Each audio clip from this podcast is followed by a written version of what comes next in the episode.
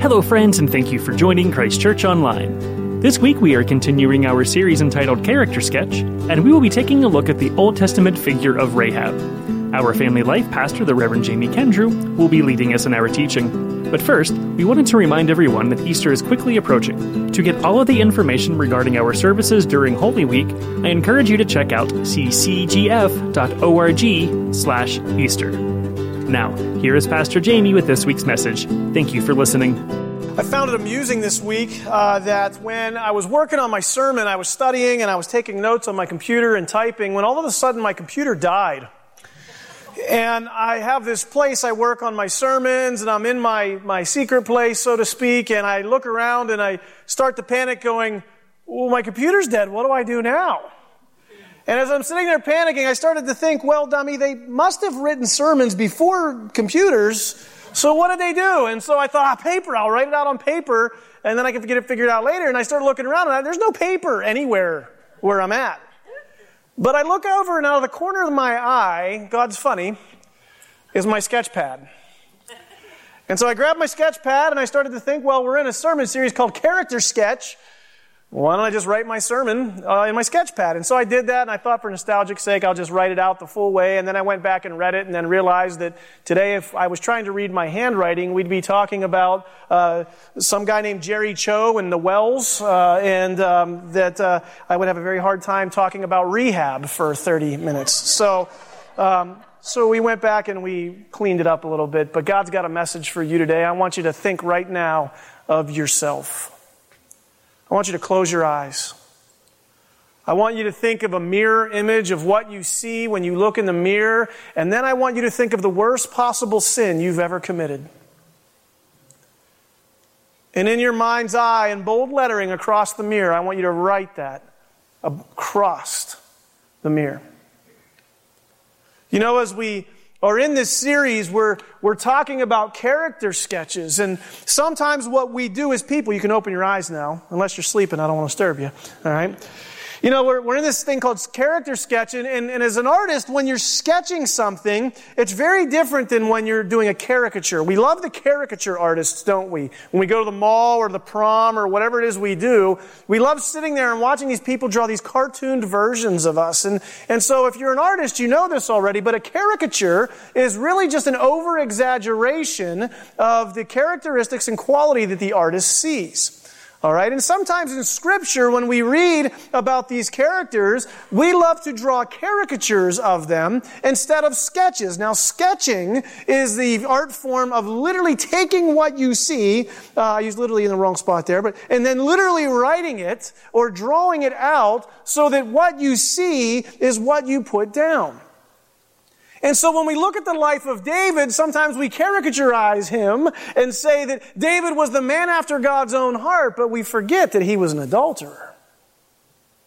We think of stories like Moses and we talk about how he led the people out of Egypt, but we forget to talk about the fact that he was a murderer. And so today, as we're sketching out these characters, we're continuing by talking about Rahab. And now, Rahab, uh, the Bible does a fantastic job of never letting us forget what she was. You see, when you get a label in the Bible, it sticks with you, doesn't it? I think about the label that we give to doubting Thomas.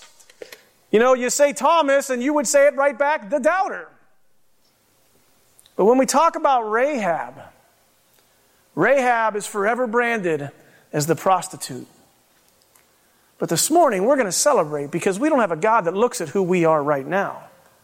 We have a God that looks at who we're to become because of what He wants to make us into. Amen? So, God, we love you. And again, we just speak to you. Speak through my heart, speak through my lips right now, and let us hear what it is that you want to say through us, God. And so we love you and we thank you for the story of Rahab. And Lord, we pray that you would remind us that the identity that we have in this world is not our truest identity. So we love you, God, and we praise you. It's in your name we pray. Amen. Well, listen, when you go home today, you have homework. Um, you cannot simply read the book of Joshua in chunks. You can't grab chapter 2 of Joshua and just read it because it's like watching 13 minutes of Star Wars and saying you saw the movie. You can't do that. You can't stop there. You gotta watch the whole thing. And so I want to encourage you, whether you go home today and do it or throughout the re- week. We talked about Joshua last week. We're to talk about another portion of that story today. Read the whole saga because it's absolutely incredible to see what God is doing in the lives of these people in this very interesting moment. Now, when you're painting a picture or when you're drawing something, there's some rules to art. You have to start by working on the background first, then you move to what's called the middle ground, and then we move to the foreground, which is usually something a little extra for the person viewing the painting. So today, as we look at the life of Rahab, we're going to start in the background a little bit. Because you see, Rahab, um, the story doesn't just start with her. The story starts all the way back with a guy named Moses. We know the story. Moses is told by God to be his mouthpiece to lead the people out of captivity, out of Egypt. And so he does so. They walk across the dry land on the Red Sea, and then they wander around for a little bit a little bit, 40 years, it's a long time. Uh, they wander around, and then Moses is promised by God that he will be given a land. And so as he leads the people of Israel, Moses grows old, he's about to die. He grabs this younger guy, Joshua, and he says, Joshua, I want you to take on the mantle of leadership. God will go with you, he will go before you, he will come in behind you, and all you simply have to do is be strong and courageous and listen to what God says to you. And so Joshua is given this mantle of leadership. Moses dies and Joshua hears something. He hears God calling to him and God basically says, Joshua, I want to have a meeting with you. Because I made a promise to the people of Israel that I would lead them out of captivity and I would deliver them to a land and Joshua would soon have his Moses moment because we love to talk about Moses walking across the dry land at the Red Sea, but we oftentimes forget that Joshua did the same thing at the Jordan River. Did you know that? That wasn't God's only one time trick. God did it twice, and the nations of Israel set 12 stones to remind them of God's deliverance. And then eventually Joshua would march across the dry land of the Jordan and he would conquer the land that God promised them. But we're not there yet. Because you see, Joshua is having a meeting with God, and God says to him, Joshua, I've made your people a promise. I promised you a land. I made you a promise that I would protect you when you go battle for this land. I made you a promise that you will have a victory. And everybody loves knowing that they're going to win, right? It's easy to jump on board of that ship. But God says, I promised you a land, I promised you protection, I promised you a victory, and I promise you I will be present. And so Joshua has nothing to worry about, right? Except for the whole entire nation of Israel following him. Joshua's in a moment where he has to trust in God. He has to do what? Be strong and be courageous. See, God says, I will give you a land. I will give you protection. I will give you victory. I will be present. And, and with this, your vic- the victory will be yours. And, and, and all you got to do is be obedient to me. So Joshua, by his obedience to God, demonstrates trust in the Lord. He demonstrates faith in God. And because of that faith, that faith drives Joshua to take action. You see, church, if you claim to be a believer in something, you should be mobile in that something. If you believe that you are a Christian, then your life should reflect that. And Joshua is saying, I believe and I love Yahweh, I follow God, and because of that, Joshua takes on this mantle of leadership, and now he has a requirement. God, listen, God doesn't need Joshua to win this battle.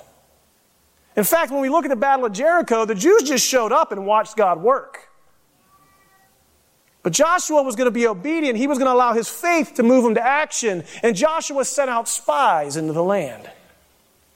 He sent these spies out because every military commander wants to know what he's walking into. They've already got the victory. The battle belongs to them, but God has invited Joshua and his people to be a part of it. Do you hear me, church? Your faith needs to reflect itself in the work that we're working on. So Joshua goes out, or he sends out the spies. The spies come to Jericho. Joshua tells the spies, I want you to pay particularly close attention to Jericho because you see, Jericho is a city state in this land. A city state, if you don't know, is basically a city that is basically its own country. It has a king who sits over that. And Jericho was a particularly fortified city within the land in the, that, that God's people were going to uh, conquer. It was a city that had double walls, and within those double walls, there's, there's the, outer wall, which protects the city, then there's a gap in the wall, and then there's the inner wall. And what happens in that gap on top at a certain height people would be, they would build houses, they would build shops, they would build different venues. Because you see, if the city was invaded and the outer wall was breached, they could remove the floors of these shops and these homes and they could pummel the enemy as they tried to break through the second wall. Makes sense, right? See, within these walls, people lived, and the Word of God tells us that Rahab, the prostitute, the entrepreneur, set up shop along the city walls near a gate. As a, as a prostitute, Rahab's business was interesting because people would come into the city and they would make that their first stop. And so, as our story unfolds, this is not an uncommon sight that's, that's happening, but you see, the people of Israel are, are moving across the land. They've defeated the Egyptians. They walked across the dry land of the Red Sea. They have a reputation that is marching miles ahead of them. And so, as the nation of Israel grows closer and closer to the land that God has promised them, people are beginning to hear the message of who they are. And not only are they hearing the message of who God's people are, they're they're becoming afraid. Rahab is an information hub. Because if all the men traveling from outside of town are making a stop at her place, she's hearing all kinds of things. And something that she's hearing on the mouths of most of these guys stopping by is, did you hear about these Jews that are coming this way? The nation of Israel was on the move. Their God is no joke. And so Rahab is faced with a decision when she recognizes that two men of Israel have now showed up into her city. She knows what this means. She knows that they're spies. And so Rahab has this moment of clarity that she has to make a decision. Is she going to cling to the city that is about to die, or is she going to cling to something that is bigger than that? And we have this beautiful story that unfolds in Joshua 2.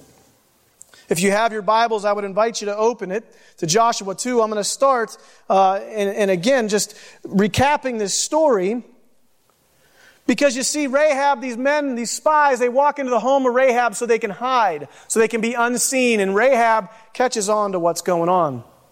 The king in Jericho has an idea. He, someone comes to him and says, Hey, we just saw two spies go into Rahab's house. And Jericho, instead of repenting and turning towards God, they lock their city down and they hold on to the little bit of earth that they have. And so the king sends some messengers over to Rahab's house and they ask her the simple question Where are those two men that just showed up? She gives a very simple deception. She says, I don't really know. They were here and, and they're gone now. They left right before the, the gate closed, and if you hurry up, maybe you'll catch them. Now, you see, as a preacher, we hate this verse because it appears that she's being praised for a lie. Technically, she sinned. But I want you to know she's a woman figuring out her faith in this very moment. You are watching real time the struggle for a woman's heart because when Rahab makes the decision to deceive her king, she is basically saying, you are no longer my king. I have heard the message of the God of the Jews, this powerful almighty God, and by turning away the king's messengers, she's now aligned herself with a culture that is different than what she grew up in. She has now associated herself with the nation of Israel instead of the, the dying city of Jericho. In this moment, Rahab makes one of the most awkward professions of faith we have ever seen. She deceives them. She confesses in a moment here in a beautiful way because after she sends the spies out and she knows that the, or after she sends the king's men out, she knows the spies are safe. She goes upstairs and she begins to speak to the spies who were in her home. It says this in verse 8 Before the spies lay down for the night, she went up on the roof and she said to them, I know that the Lord has given this land to you, and that a great fear of you has fallen on us, so that all who live in this country are melting in fear because of you. We have heard how the Lord dried up the water of the Red Sea for when you came out of Egypt, and what you did to Sihon and Og, the two kings of the Amorites east of the Jordan, whom you completely destroyed. When we heard of it, our hearts melted, and everyone's courage failed because of you. For the Lord your God, catch this, for the Lord your God is God. Do you hear that? Rahab in this moment is proclaiming that the king of Jericho is not her king. She's saying the Lord your God is God in heaven above and on earth below. Now then, please swear to me by the Lord that you will show kindness to my family because I have shown kindness to you. She has this crisis of faith, this come to Jesus moment there in her home, and she asks the people, the, the, these spies, if they will show kindness to her. Now, if you just read that, you'll miss something absolutely amazing, something powerful, and something very beautiful. So I'm going to stop for a moment, and we're going to, we're going to do a little shading on our sketch. Because you see, when she uses the word kindness, that word kindness in the original language, yes, is interpreted kindness, but it's a different type of kindness. You see, because the Hebrew word used here is the word hesed.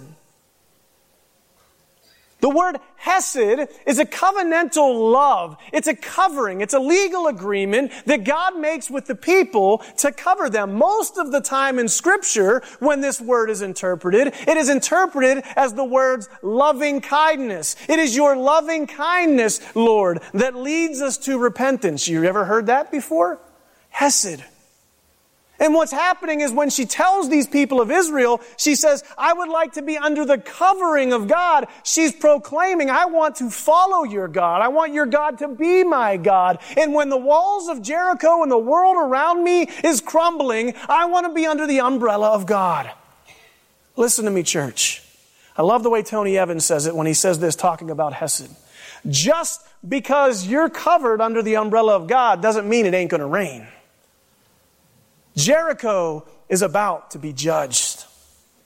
And in this moment, in this dark night of the soul, if you will, Rahab comes to this realization she can cling to something that's going to lead her to death, or she can find and cling to something that's going to lead her to life. And she chooses life. We call her Rahab the prostitute. The Bible loves reminding us of those labels that we were once given. But there's a reason for it.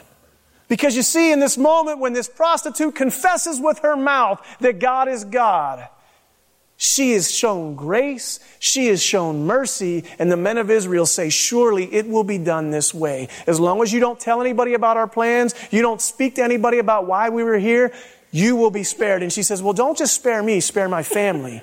And they say, It will be so. But if they're caught outside when the battle comes and they die, that's on them, not us. So they give her this they say there's a cord, there's this cord up on the roof. It's a red cord, and they say, hang this outside of your window to identify this place along the wall. See, the Word of God tells us that her house was built into the wall, and so what happens is, is once the, the, the king's men who came to capture the spies have gone out looking for them, she then ca- allows her faith to move her to action, and Rahab then helps these men escape Jericho safely. And she says, I want you to go up into the hills, I want you to wait for three days, and after three days, you go back and you tell Joshua what's going on. And so not only did she proclaim with her mouth that she believed in the one true God, she allowed her faith to well up her trust in the Lord so much that she now became a part of the conquering of Jericho. Her faith, her trust in God drove her to action. Where's your faith at, church? Are you simply a covert operative for the Lord?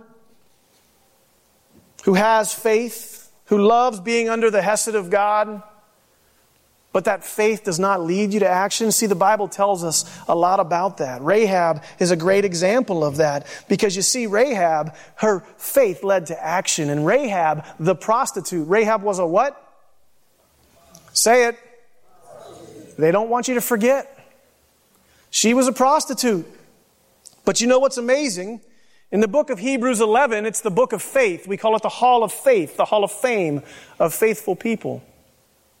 In Hebrews 11, as we're learning about all these people of faith, there's a familiar face, there's a familiar name that shows up. And I still laugh because we can't utter her name in Scripture without being reminded of what she does. But in, in verse 30, it says, By faith the walls of Jericho fell after the army had marched around them for seven days. By faith the prostitute Rahab, because she welcomed the spies, was not killed with those who were disobedient. It says there in Hebrews 11 that she welcomed them in, and now she's being used, this prostitute, this Gentile prostitute, is being used as an example of faith. She changed her identity to who God says she was. And then in the book of the James, chapter 2, verses 14, it says these words here. I think we have those for you. And if not, I'll just read them. James chapter 2 verse 14 says, What good is it, my brothers, if a man claims to have faith but has no deeds? Can such faith save him? Suppose a brother or sister is without clothes and daily food. If one of you says to him, Go, I wish you well, keep warm and well fed, but does nothing about this physical need, what good is it? In the same way, faith by itself is not accompanied by action, it's dead. Jump down to verse 25, we see an example that is laid out for us of this faith. And in the same way, was not even Rahab, guess what they're going to say next?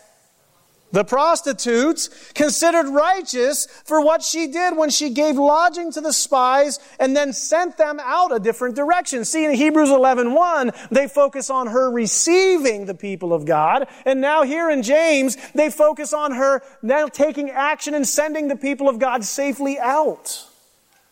Rahab had this conversion experience. She put her faith and she put her trust in God.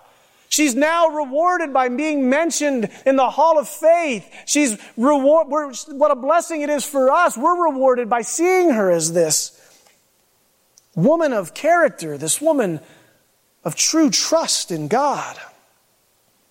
But the story doesn't end there. You see, in Romans 10 9, 13, uh, 10, 9 through 13, it tells us something pretty neat.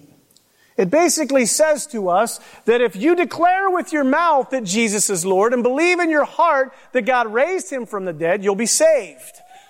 For it is with your heart that you believe and are justified, and it is with your mouth that you profess your faith and are saved. If you believe, you're saved. And if you are truly a believer, you're going to profess the words of God. Your faith should lead to action. When you put your trust in the Lord, you're going to be working with His people. Rahab showed belief by receiving these men. She demonstrated faith by sending them out safely. Rahab no longer is the prostitute of Jericho. She is the liberated woman of God. You know what's interesting is Rahab's rewarded yet again. Because you see, Jesus Christ, when he came to earth, he did not simply come to earth for the Jews, he came to earth for all of us. And I want to invite you to turn to Matthew 1 with me right now. This is a, probably one of the most skipped over portions of Scripture. Because we hate reading lineages, don't we? This person begot this person, this person begot this person. By the end of it, you're singing Scat Man, you don't even know what you're doing. But I want to encourage you to stop the next time you come to a genealogy and read it.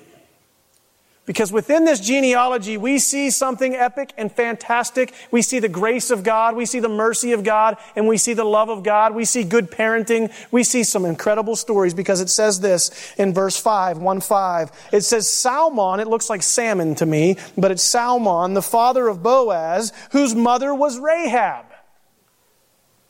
Okay? What this lineage is, this is the lineage of Jesus Christ the legal lineage of Jesus Christ. And Jesus Christ, great, great, great, great, great, great grandmother, was a Gentile prostitute. She was broken, full of sin, but God did not identify with where she was at when she met the Lord. God took her and cleaned her up and made her into what He wanted her to be, a woman of faith who would become a part of the greatest and most epic story the world will ever know. The reason why the pages of Scripture remind us that Rahab was a is not because they're identifying her as a prostitute, because the Bible wants to remind us of what she overcame through God. That label that you put on your face at the beginning of this service, that is not who you are. That is the wall of Jericho that God defeated in your life. Rahab sets an example of faith because she doesn't get stuck in who she was, but she becomes the, the wife of a man named Salmon. Now, who is Salmon? He's only mentioned briefly in the Bible, but I'll say this. He's a man of Israel. He's actually one of the founding fathers of some of the cities of Israel, a particular city. Salmon was an upright uh, Jew who took upon himself this Gentile prostitute. Salmon was the redeemer of women. This is important. Salmon redeemed Rahab by taking her as his wife. Now, who was Salmon? Salmon was the founder of a little town called Bethlehem. You see, this isn't God a good writer? I mean, he wrote this thing so good. It gets so much better because listen to who their kid was. I'm the family pastor here, and this is family ministry right here. We just talked about it. Parents, you are the biggest influence in the life of your kid. Salmon was the father of Boaz. And who is Boaz? Man, this is so good. I can't make this stuff up. Boaz is the one who redeems Ruth. He saw his father redeem his mother. And so when it came time for him to step up and be a man, Boaz himself redeemed Ruth and that beautiful legacy of God doing awesome things continued. Do you see it, dads? Your kids are watching you. Your kids are watching you just as Boaz was watching Salmon and Rahab and their relationship. It continues on by saying this that Boaz was the father of Obed, whose mother was Ruth. Obed, the father of Jesse, and Jesse, the father of King David. And the father, David was the father of Solomon, whose mother, and it continues on. But catch this this whore of a Gentile is part of Jesus' lineage. She was broken, lost, abused. She didn't get stuck in it. She became a part of the greatest story that will ever be told. I know I said that already, but do you get the significance of that? Because when you're afforded the opportunity to come under the Hesed of God, when God says, I'll send my son so that you can be saved, God, like Rahab, is asking you to put your faith in Him. And when you put your faith in Him, you become a part of the biggest story ever written that there ever will be as well, because Jesus says, I will adopt adopt you into my family, Jew or Gentile. I don't care if you were a hoe, a drug dealer, an alcoholic. I don't care what you were, what you did, because I'm going to make you into something beautiful. Do you believe that, labeled people, this morning? Jericho crumbles around Rahab, but her family spared because she decided to not associate herself with a culture, with a citizenship, she decided to follow God. This morning, I ask you these simple questions. Are you, are you surrounding yourself with the walls of your Jericho? Are you living according to the labels that have been put on you? Or do you want to be free? Do you want to become a part of the best story that there ever was? The story that we've been promised from the time of Joshua, from the time of Moses, from the very beginning. The story that leads to victory. God is going to be with us. He's going to fight the battles for it. All we have to do is be obedient to what He's calling us to. And what He's calling us to is submission to Him, that we confess Him as our Lord, and that we go out and tell people the story. That's it. That doesn't sound so hard, does it, church? Where's your faith? Do you believe like Rahab believed? Father, we love you. We praise you for the testimony of Rahab. We praise you, Lord, that you, You dig through the broken things and you fix them. That you don't just see people like Rahab and myself as people who are unlovable, discarded things that need swept into the fire. But unfairly, God, you provided a way for us to have salvation. You offered that hesed, that loving kindness. You offered to bring us under your umbrella. And Lord, it doesn't mean everything on this life is going to be easy because it is going to rain. But we thank you for that umbrella of your love. Help us to have a faith that is moved to action. And Lord, for those in here this morning that maybe are still living in Jericho and they don't even know what we're talking about, they just know that they feel heavy, that they're afraid. God, I pray that you would encourage them to come talk to myself or, or one of the people they see up here, Lord. Because we know that you desire to have a relationship with them, that you want to set them free from the walls of Jericho. So, God, be with all of us today. Convict our hearts, and may our faith lead to action. We thank you, Lord, for Rahab, the prostitute. All of God's people said, Amen.